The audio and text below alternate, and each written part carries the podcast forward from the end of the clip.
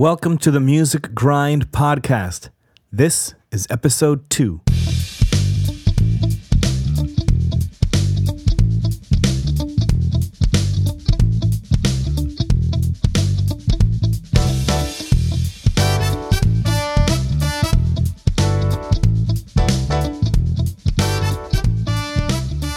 Welcome back for everybody who's listened to the first episode. And if this is your first time, thanks for listening. Thanks for joining in. Uh, this is the podcast that I created to talk to some full time musicians and try to give you insight, inspiration, and uh, some knowledge and some, uh, you know, a look into the day in the life of a musician.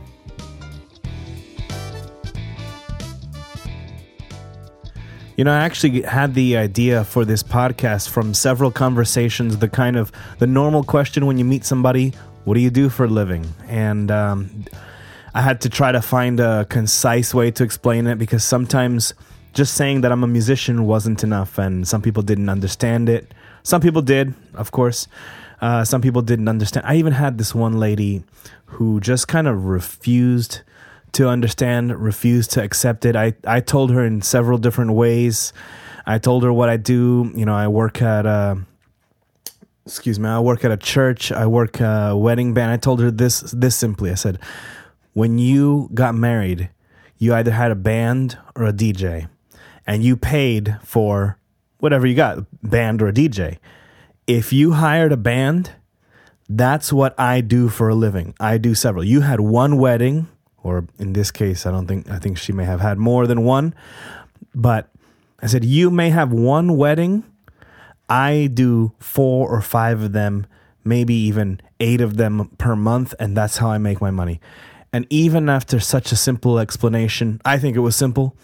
Uh, she just couldn't wrap her head around the fact that I didn't have a nine to five job uh, or some kind of corporate or even a trade you know, uh, a different kind of trade, like, you know, maybe I was some kind of construction worker or plumber or mechanic. I don't know what she was thinking, but she just couldn't understand or just refused to understand.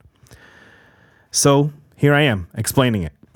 There's actually also another inspiration for this show or for this podcast. It's a show called Comedians in Cars Getting Coffee. Uh, it's on Netflix right now.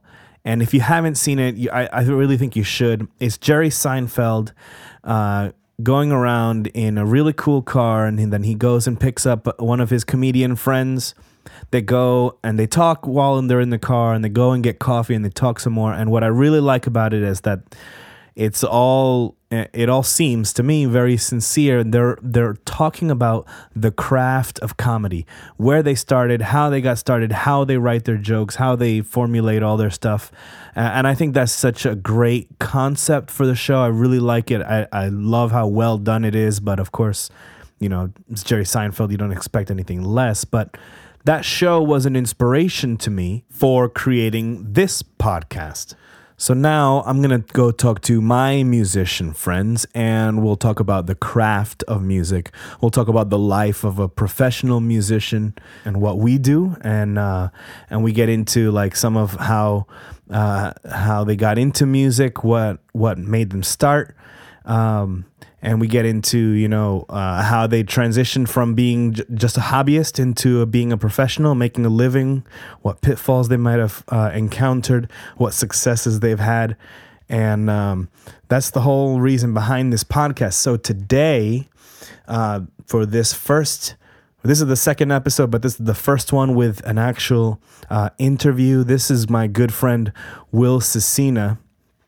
He's a guitarist, composer, uh, singer, band leader, and currently he's um, the touring guitarist for uh, Mandy Harvey. Now, if you look her up, look, go on Google and look up Mandy Harvey. You're going to see uh, a whole bunch of stuff. She's kind of blowing up right now. She's a rising star, and for good reason. She's awesome, and her music is awesome and now she's got an awesome band. I know um, everybody in the band, and they, are, they really are amazing musicians. Today, I'm talking to Will, who is uh, her guitarist.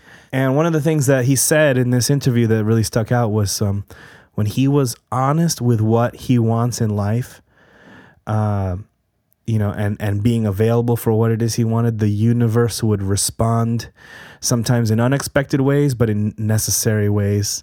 Uh, but just being honest about what he wanted in life and what he wanted to do, and being available for it.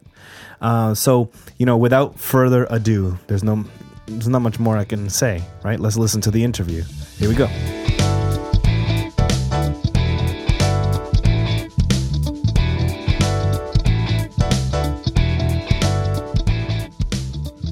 Um, so thanks for doing this, man.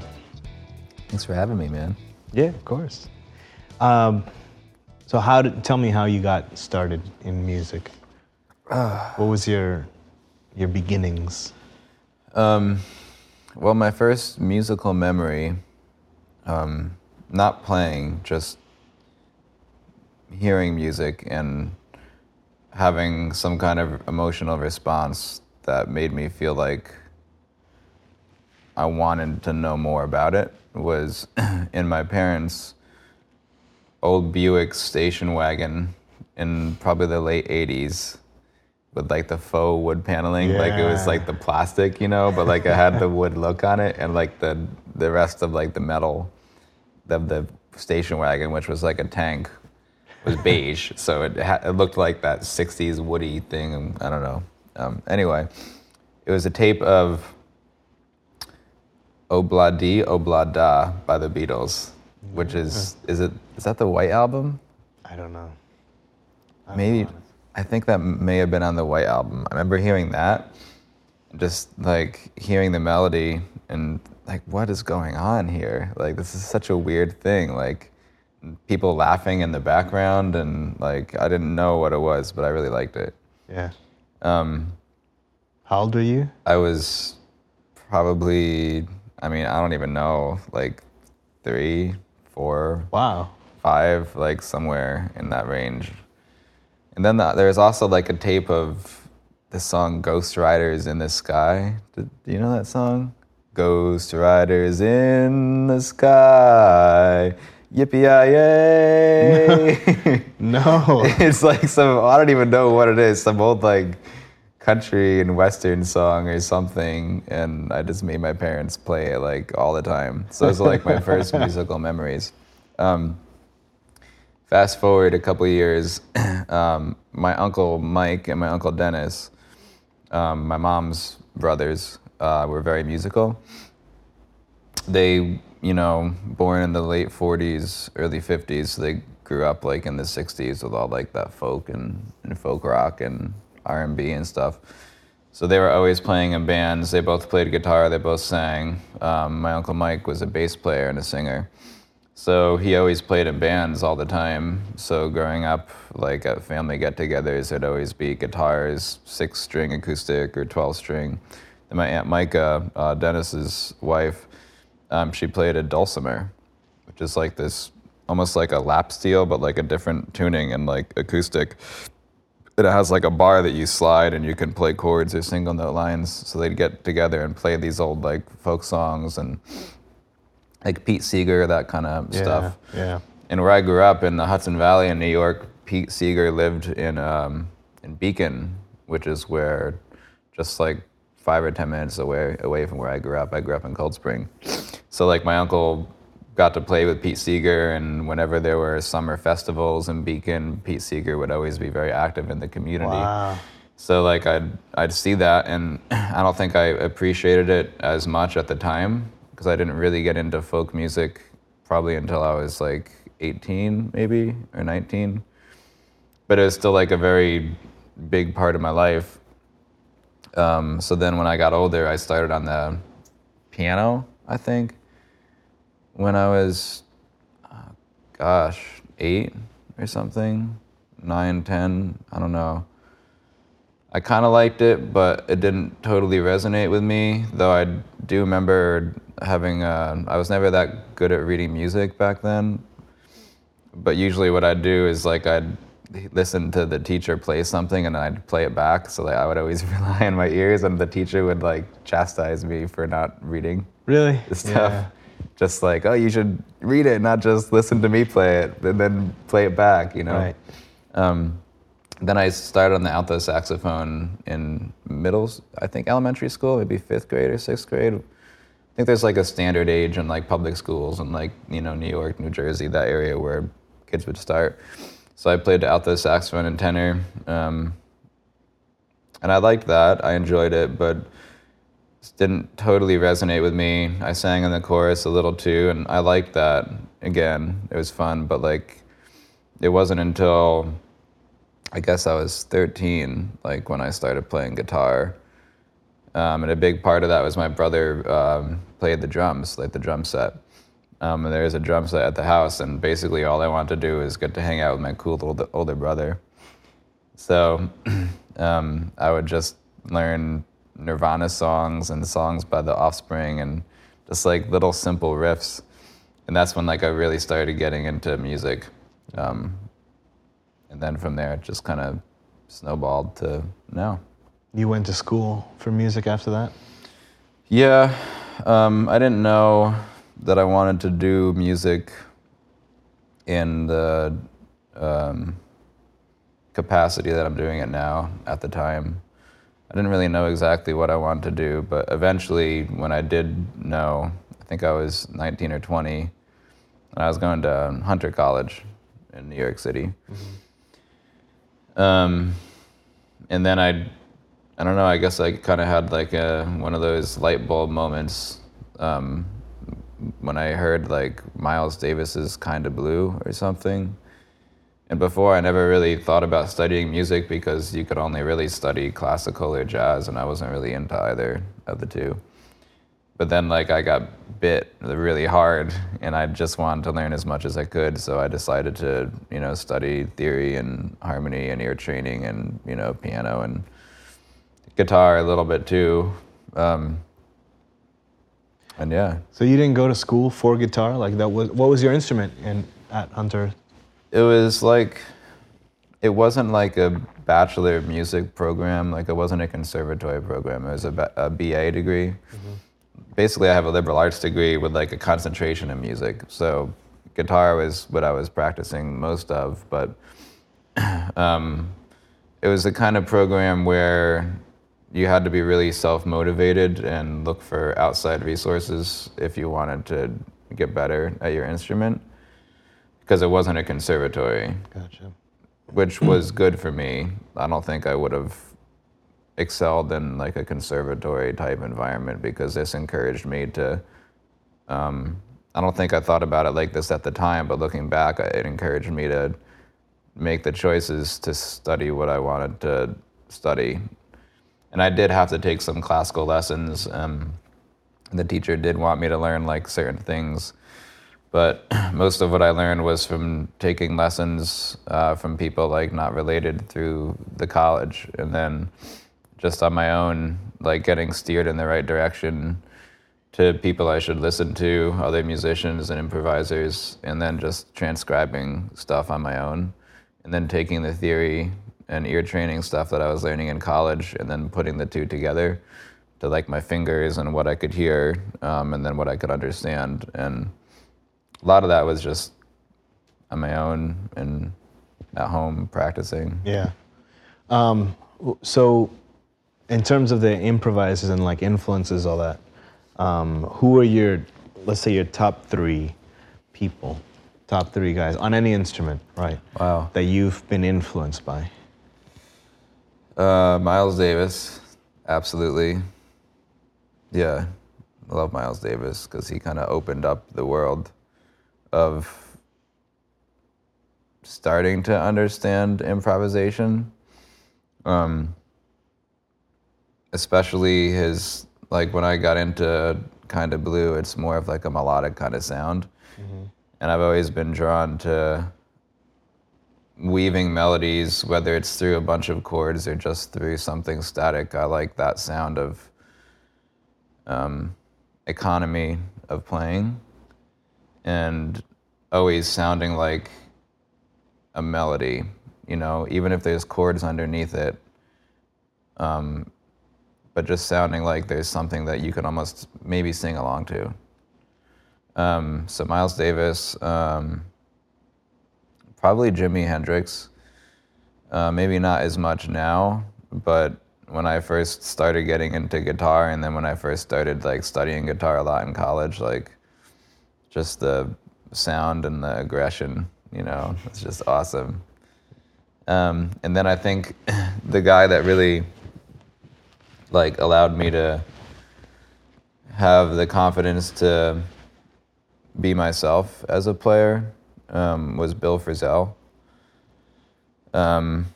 Because he's playing all different kinds of music, and that's what I always wanted to do. I always wanted to play lots of different styles of music. Um, he was writing a lot of music. He also was arranging a lot of stuff and interpreting classic songs. But he always had like a very unique, identifiable sound, whether it was playing a jazz standard, whether it was playing like a country or folk tune, whether it was playing like a avant-garde, like noise, punk, metal, you know. There's always something that sounded like him, and he never really played a whole lot. Like he has a really interesting way of voicing chords on the guitar where he would play two or three notes from a chord and kind of imply a lot of harmony rather than just hit you over the head with the harmony. Mm-hmm. And I really latched on to that idea. And I never really was a kind of guitar player that wanted to play a whole lot. Like I just never identified with that. But all of my heroes had like an ability to be like virtuosic in their sound and I guess I liked more of a subtle virtuosity more, but until I heard Bill Frisell, I don't think I had the confidence to like admit that to myself, acknowledge it, and realize, okay, this guy's doing it. He sounds pretty good. Maybe I should try to be who I am and not try to be someone that I'm not. Yeah, that's good. Yeah. So out of college, um, obviously you're here in Florida now, um, and you went, you grew up in New York, and you went to school in New York. Mm-hmm. How did you come down? How did you wind up here in Florida? Well, um, I met my wife, Julie, in New York. Um, I met her right around when I enrolled in Hunter, and she was kind of, actually, she was definitely a big catalyst for me deciding to try to become a musician because she went to art school um, for photography and she was working on developing her own identity and trying to have a career as an artist. Now she's a really talented jewelry designer. Um, meeting her kind of got me going on the path to music, but at the same time, we both were kind of burnt out. Even though New York was so great for being in like the creative, whatever Yeah. you're doing, music, art, whatever, we both got burnt out on the intensity. She's from Florida, so we decided to move to St. Pete. To we thought we would just stay for like a year, kind of figure out what we wanted to do, and then move to another big city. Now, like it's almost eight years later, we're still here because St. Pete has like an awesome like craft scene for Julie. Um, a pretty decent music scene. There's plenty of work, um, just as like a jobbing kind of musician, where you can always make money if you want to. There's really good musicians here.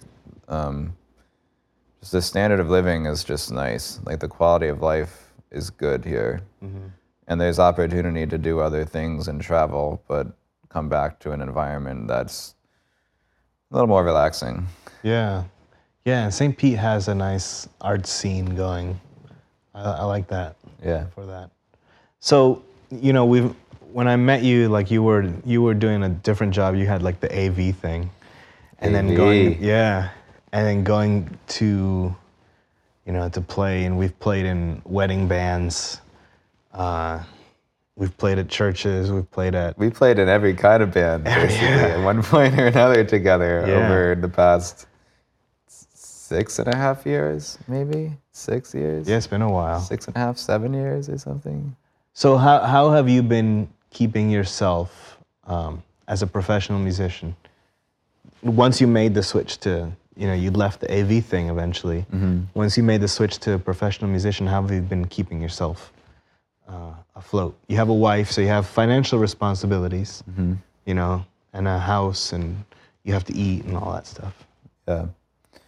Well, the first thing is we keep our expenses as low as we possibly can. So we have a small house. Um, we don't really spend a whole lot of money outside of stuff related to our businesses. You know, for me, music. For her, uh, her jewelry and craft stuff. Um, and food, good quality food. That's important. Um, so yeah, we keep our expenses really low. And then I think, I don't know, when I first moved down here, I didn't know that I wanted to necessarily be like a jobbing, gigging musician, you know? Um, I thought I would rather just have some kind of day job and then focus on the kind of music I wanted to focus uh, on my own time. You know, if something happened, great. And but if not, then I was okay with that. Um, and then after doing that for about a year and a half, maybe, um, I realized that if I ever was going to have a chance at being part of a, a great band or um, challenging myself to write better music and hopefully connect with other people through my music or other people's music that I'm helping to create. I need to pay my dues. Like, no one's going to know about me, and I'm not going to know about anybody if I just play two or three shows a year, you know, and build it up in my head to be something that it's not going to be and not do any marketing for it, but just show up and play maybe really good original music for 15 or 20 people and then that's it, you know. I knew I needed to just meet as many people as I possibly could, so I got to a point where that's just what I wanted to do. I met you, I met, you know, everyone else in phase 5 and then through phase five, I met a bunch of other people um, that I've been able to work with, and each band or each person that I've worked with, I've tried to pick um, who I've wanted to work with based on things that I thought I wanted to improve upon in my uh, musical life. Like playing with Phase Five was great because it really helped me to be able to play a wide variety of genres, like a bunch of different styles on guitar, and also play with like really good musicians who also knew how to play like you, you know how to play bass in a whole bunch of different settings. So I was working on what I needed to work on on guitar, but I was listening to you, listening to Steven, listening to Dave or Albert, whoever was playing drums, and hearing what they're doing. Um, then listening to Josh and Sammy or Robin, whoever was singing, and trying to absorb all of that so I could learn from that, not just on guitar, but also, you know, now that I play bass and I'm singing more and trying to play keyboards and, and whatnot, all these other instruments, I'm, all these experiences that I've had, I'm trying to absorb them so I can get better at that myself. Yeah. So if it's been a band, that's the focus, trying to figure out what the role is in the genre and then I've been working a lot uh, in duo settings with other singers and then by myself. And that's kind of allowed me to focus more on kind of rhythm and time, just really basic stuff, but just trying to keep a really good groove when it just two people, you know? Yeah, you have a harder job, or, or more of a job, I should say, when you're when you're in a duo. Because when Yeah. you're in a band, you can let the drums do their thing and let the bass do their thing. On in a duo, you have to Yeah. do all of it. You have to create all of it. So, Is that something? Is that something? I mean, you you've told me before that like you even in New York uh, as a kid, you were writing songs.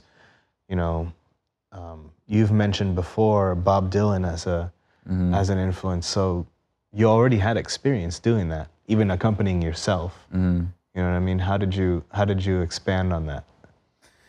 I think when I was younger, I didn't really think of. I wasn't really aware of like different roles. Like I would just play whatever. Like I would listen to a song and I'd just learn the chords by ear. I didn't really like question how my role might change depending on who I'm accompanying. Depending on the style of song that I'm playing, you know, might call for a different accompaniment style. Um, yeah, I don't know. Does that answer your question? Um, not not really, but that's okay. I, I'm Okay. I'm wondering like more towards like how did you? You're obviously much better now than you were ten Right. years ago. Uh, yo, yeah. How did that How did that happen? I think uh, probably just listening to a lot of music, playing with a lot of musicians, trying to play with people that are either as good or preferably better than me. Um, being putting myself in situations where maybe at first I wasn't very comfortable in them.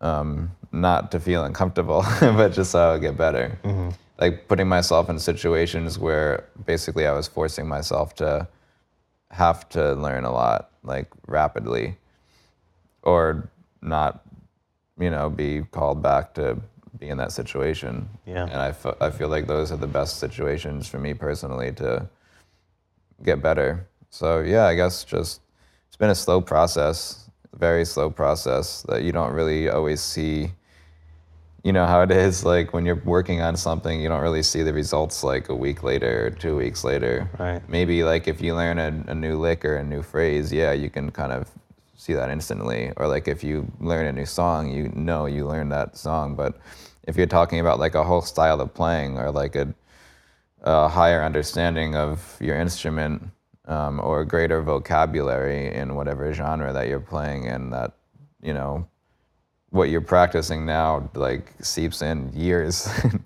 maybe a decade later you know? Right. i don't know what i'm going to sound like in five years from now. I can't i can't even imagine you know? But probably i'll sound a little bit like mandy harvey. Probably i'll sound a little bit like Anyan Devery and yeah i don't know. I'll probably sound like who i'm working with right now. Yeah. you know All right. Well, then let's fast forward since you just mentioned you just mentioned two of the things you're doing now. You've you know you were doing um, a lot more of the wedding band corporate scene, and I know like we just did a, a thing yeah two weeks ago or something, right? Ten days ago. Ten days ago Yeah, that was fun it was fun, but that's not on your that's not on your um, schedule that much anymore, right? Intentionally, from what I understand. Yeah, I um, I used to, you know, in that, in the wedding and corporate situation, I'd always just be the guitar player, or, you know, maybe be a backup singer. Maybe I'd do the ceremony of the cocktail hour too and play solo guitar, but I wanted to challenge myself to start singing lead um, and playing lead and trying to be a band leader. So I'm still doing weddings and corporate stuff. I'm just doing less of them, um, and I'm more selective in who I work with.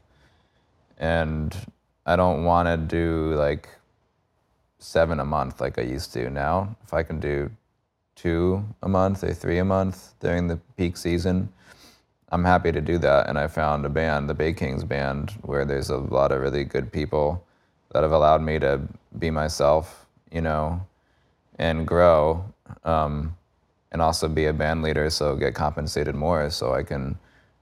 I don't have to do as many of the gigs as I used to, and at the same time, I'm also learning more too on them um, because be, just being the guitar player is a very comfortable situation for me. I don't have to put as much thought or work into it just because I've done it so much. Whereas if I'm like leading a band and singing and playing lead and running sound and trying to communicate and coordinate and make charts and make a set list, it forces me to have to put a lot more work in ahead of time and get better. Right. So Um, so one of the one of the other things you're doing, you started your own band. Previously, us four, yeah, right? and now you're more than four people. Yeah. So now, Now we're even now we're just as confusing. We're Annie and every spelled capital A N Y A N space D E V E R Y. yeah, Any and Every. Any and every. That's kind of like actually that was Dave Hamar's uh, idea, and you had Dave in here. Yeah. Right? Did he talk about it at all? We talked about it a little bit. Yeah, yeah, Um, basically, the idea was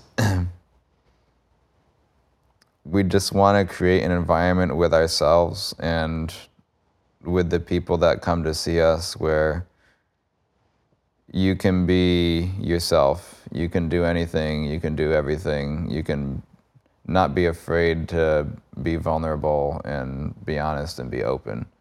So that's the kind of environment that we want to first and foremost create for ourselves to create in, mm-hmm. and then hopefully have that same experience translated to the audience too, where people can just be themselves and not be afraid to be themselves. Interesting. I don't think I've ever heard it um, explained that way. Uh, so how's how's that going? What are your Well, what are your uh, you just we just did a thing. So I've I've been involved in that too. yeah, Um, we just did a uh, um, a second show you've been involved in all of it pretty much. in all of it. Us four, Eddie and Debbie. Um, yeah, we just did another show at uh, the Studio 620 in St. Pete. Um, and you recorded that. Um, and then we did one in January too. Um, and each um, concert we recorded live with the intention of um, putting them out uh, as an album. The first one we're still mixing, working on. And the second one we need to listen back and, and see how it sounds. But basically, each um, concert is a slightly different theme. The first one is more um, instrumental, kind of a little more like the snarky puppy indie rock kind of vibe. And this one was more of like a singer songwriter kind of vibe, more vocal tunes.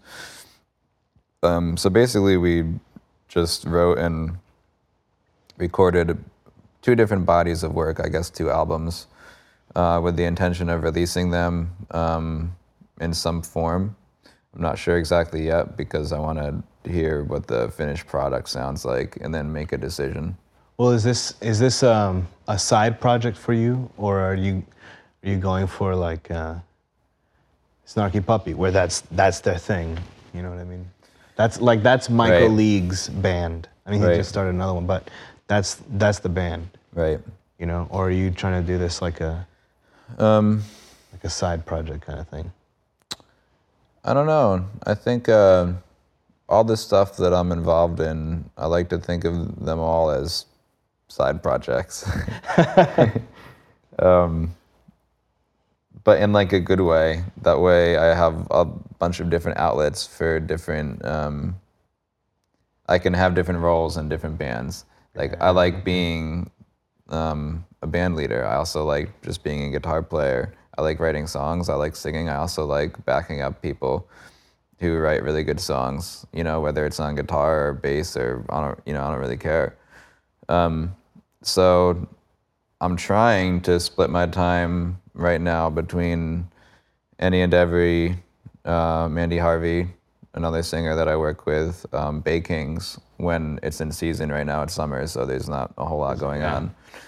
Um, and then my original solo stuff too, which I'm also working on. Um, then I play with an, a couple other really good singers, uh, Shelly Starks and uh, Erica DeSegli. Um, so I'm trying to split up my time between that, and we'll see how it goes. Yeah. so with Mandy Harvey, I want to ask you about that since you mentioned her. Um, she's a she's a singer and a, an instrument, guitar or ukulele, right? She does play guitar a little bit, um, but now primarily ukulele. Okay. So she's a singer songwriter playing ukulele, singing. She's got a really unique story that um, I don't know if you want to tell, but everybody can look her up. Yeah. Um, so you started playing with her how long ago, and how did that start? Um, it's June now. I started with her, think last August or September. Oh, so almost a year. Yeah, I think our first gigs together were in October, but I think she reached out to me in as early as actually maybe even a year ago, maybe as early as last May or June. Mm-hmm. But we didn't actually start doing gigs until October, I think, of last year. Cool. Yeah. How did you get in there? Like, how did she find you, or how did you find her? What was I the? think the uh, the story goes, the legend goes. I think she knew from doing something up at the Kennedy Center in DC. She knew Paul Gavin somehow because I think Paul was doing something there. I think I should know more about this because I play with her. But I'm pretty sure Mandy won an award and was invited to like perform at the Kennedy Center. Wow. Um, and somehow she met Paul Gavin. Um, and then she moved down to Florida. And when she came down, she needed, you know, a band. So I think she called Paul and asked him, and I, th- I think he was unavailable. Um, or he must have been. And then he recommended, I don't know if he recommended Dave or Dan or Alfred Shepard. I don't know who he recommended exactly, but he probably contacted one of them and the other people got the other people involved. Then they played as a trio band with Mandy for a while Dave Hamar, Dan Navarro, and Alfred Shepard. And then uh, on a lot of Mandy's new stuff, there's a lot of guitar. Um, so uh, Dave or Dan recommended me. And here, here I am. And you were available. And So I, I was available, and Yeah. I think I was the right fit because I can sing, so I can sing backup, and then I'll sing backup. So Well, that's what I what I find interesting is that you made yourself available to do other stuff, and because you made yourself available, this opportunity presented itself that you could take. You could you weren't you know you weren't like on a gig or oh I've got all these weddings or I've got all these other gigs or whatever else that are already taking up my time. This is a cool project. I can do that, and then yeah, it goes forward. I think I uh, there have been like two pivotal pivotal moments in my uh, music career. One was when I decided that I didn't just want to do it part time anymore, and I made the decision to leave my job um, and start putting myself out there, and I did, and I became a full time musician. But like I made the decision, and I took risks, and then like it just snowballed, you know. And then for this, I made the decision to not just be a sideman, not just uh, do weddings, not just do corporate stuff. Um, there's nothing wrong with that, but I just didn't want to just do that anymore. I wanted to do that in addition to other things. So I made that decision. so I actively cut a lot of solo gigs and uh, I cut a lot of band gigs. Um, so I could focus and have the time to get to do that more. And then once I did, some other opportunities um, kind of presented themselves to me. Right. So it seems that as long as I am honest with myself about um, what I really want to get out of my life, um, it seems like the universe usually answers with maybe not exactly what I was expecting, but with something that is generally more along the lines of what I should be doing Interesting. maybe not what I need, because a lot of times doing stuff that's more original is a little bit of an investment at first, personal, musical, and financial, because there might not be um, a lot of compensation up front. Um, but I find that if you put the investment in, then ultimately you grow as a person, and on the financial side, things will start happening too. That's how it's been so far. Cool. So what's next with um, with Mandy, with you, with any and every?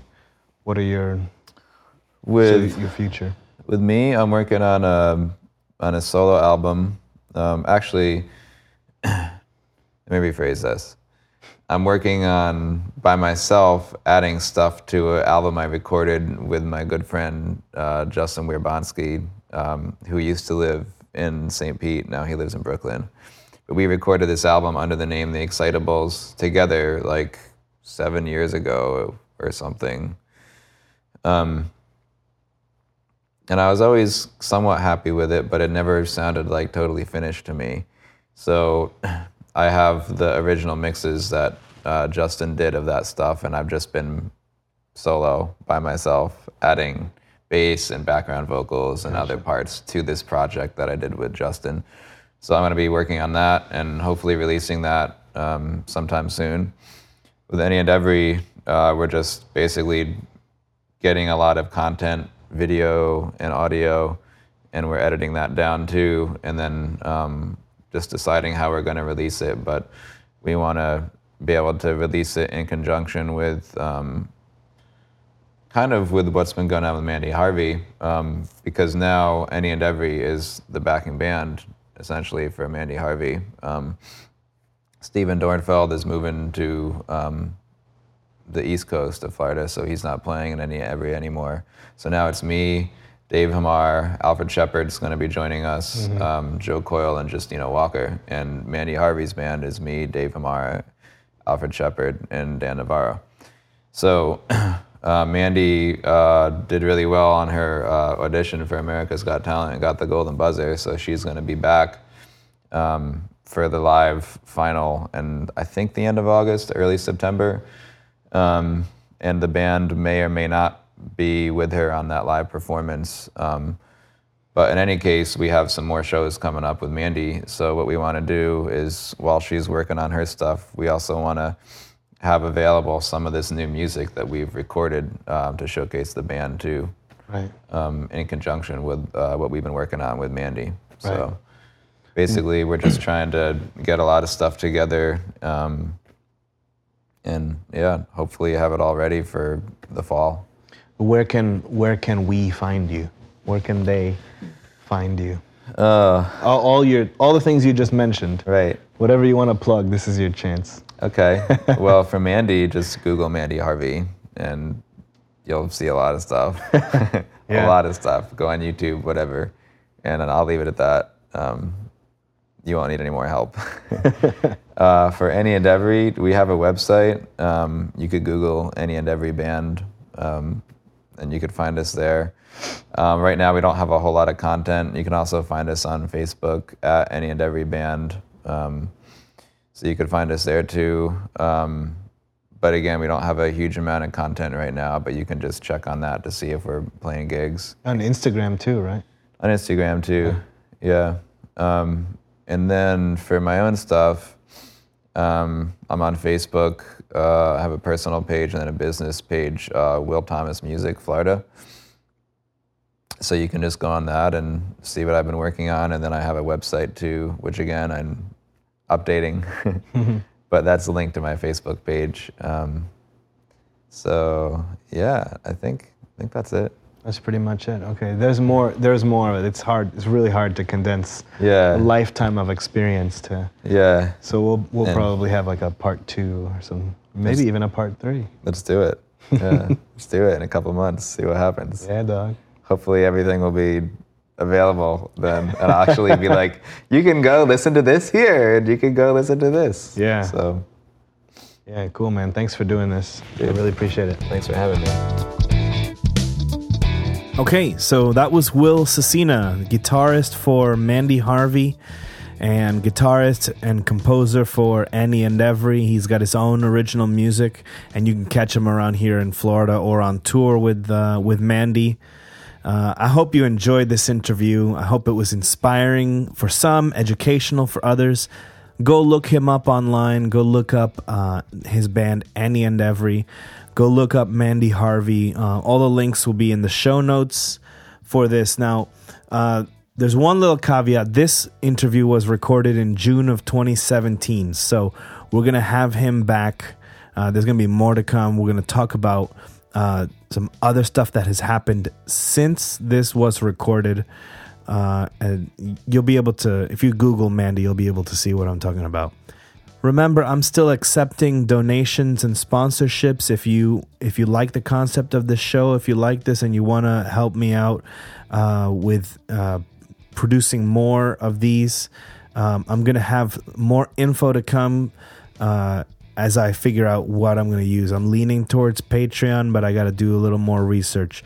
But in the meantime, uh, if you just subscribe on whichever platform you found this website uh, excuse me, this podcast, whether it was the website or uh, on Android or on iTunes or uh, hopefully Spotify soon. Uh, if you want to send an email, it's musicgrindpodcast at gmail. Uh, and the website is themusicgrind.com. So, everybody stay well out there, and thanks for listening.